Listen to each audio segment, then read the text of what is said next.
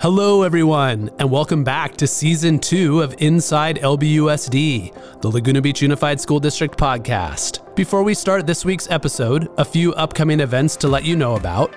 Tomorrow, Saturday, March 4th, is the annual Laguna Beach Patriots Day Parade, and many of our students will be participating.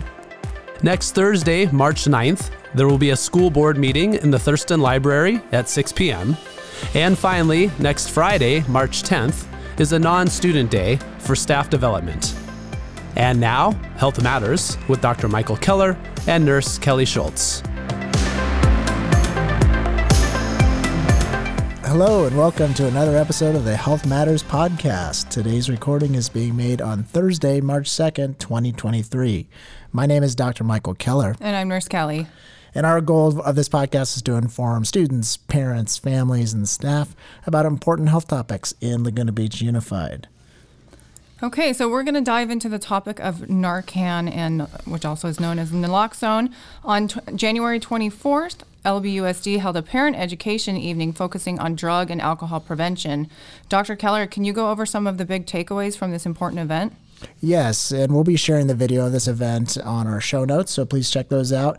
We had really a variety of different important takeaways from that event, and we we held a drug and alcohol prevention and intervention fair that evening. We had a variety of different local providers, including our Family Resource Center providers, our friends from Mission Hospital who help us with the Aspire program and some other prevention um, intervention supports some other area, local areas, and we'll put those resources um, in the notes today.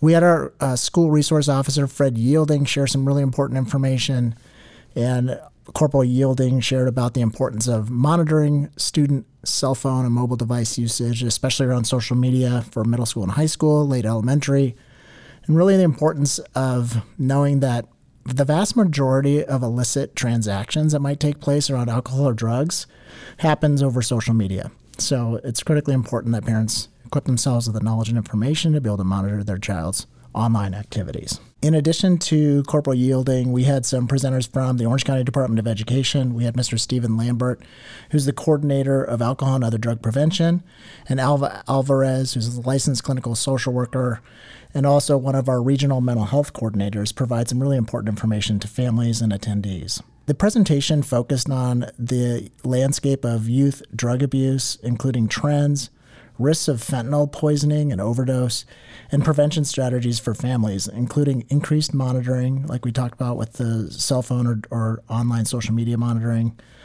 the importance of positive parent child communication, explicitly discussing the risks of drugs and alcohol with children.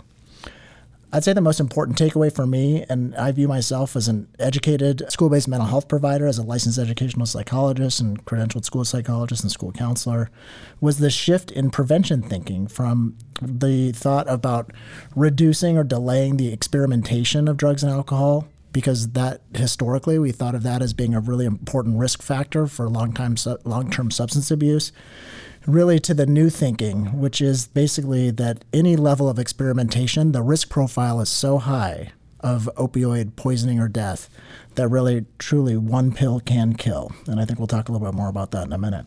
A critical message was to ensure that parents and staff send the message that the only safe pills are provided from a licensed medical provider, like a like a physician or a pharmacist, um, under that doctor's prescription, or provided by a trusted parent.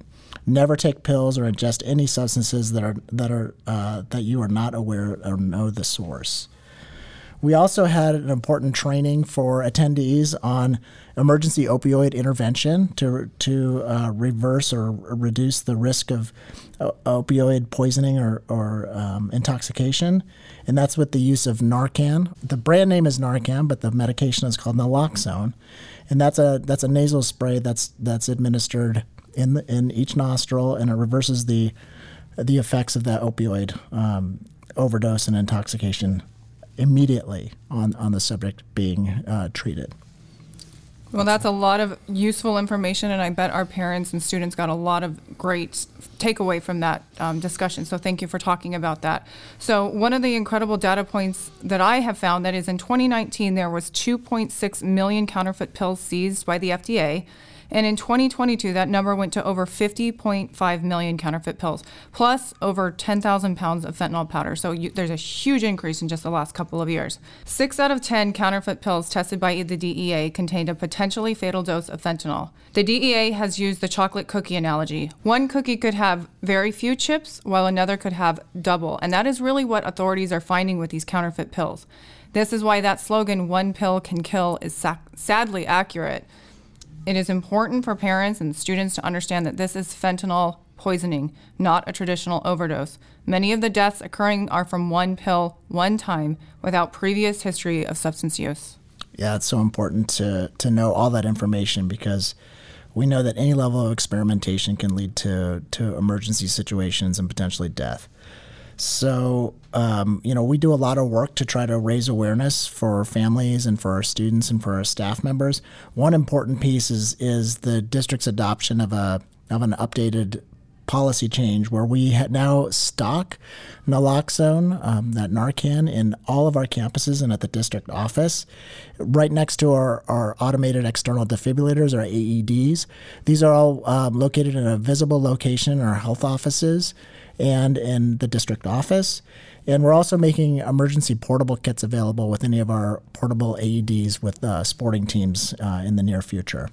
So, what these uh, naloxone kits have, or uh, we have inf- information on how to administer the emergency uh, dosage of, of, naloxone. There's a QR code on, on the outside of all the boxes, and uh, it will sh- it'll show the individual treating the patient how to administer that naloxone. We also are training students in health classes and are regularly messaging to parents and students the importance of increasing awareness on the risks of substance abuse and fentanyl in particular. We know that illicit drug dealers are only interested in one thing making the sale. They do not care about the health and wellness of their customer base, as the potency and addiction profile of these new inexpensive drugs are so high. Our work is to continue to focus on prevention that teaches youth to utilize a variety of healthy coping strategies to manage stress and to spend their time and energy developing and enhancing their strengths. And Nurse Kelly, uh, is there anything else you want to add around the topic of naloxone or Narcan?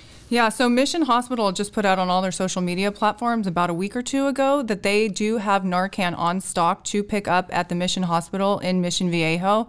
I would highly suggest that any parent that is listening to this go and pick up it because you just never know when or hopefully never you'll have to use it, but if you have it at home, at least you have it. It's life changing and life saving yeah, sadly, we're in this situation where where we were strongly recommending that individuals educate themselves around um, around naloxone administration, how to identify op- potential opioid poisonings or overdoses, and how to take immediate action steps to administer medication. Also, to call 911, of course, in any emergency. Nurse Kelly, I uh, really appreciate all the information sharing today, and we'll be sure to share out the video of this presentation from January 24th. Any last thoughts? No, that's it. Thank you so much. Thank you for listening to Season 2, Episode 7 of Inside LBUSD. If you have any podcast questions or suggestions, we encourage you to visit lbusd.org slash podcast and let us know your thoughts. As always, please stay safe and healthy and have a wonderful weekend.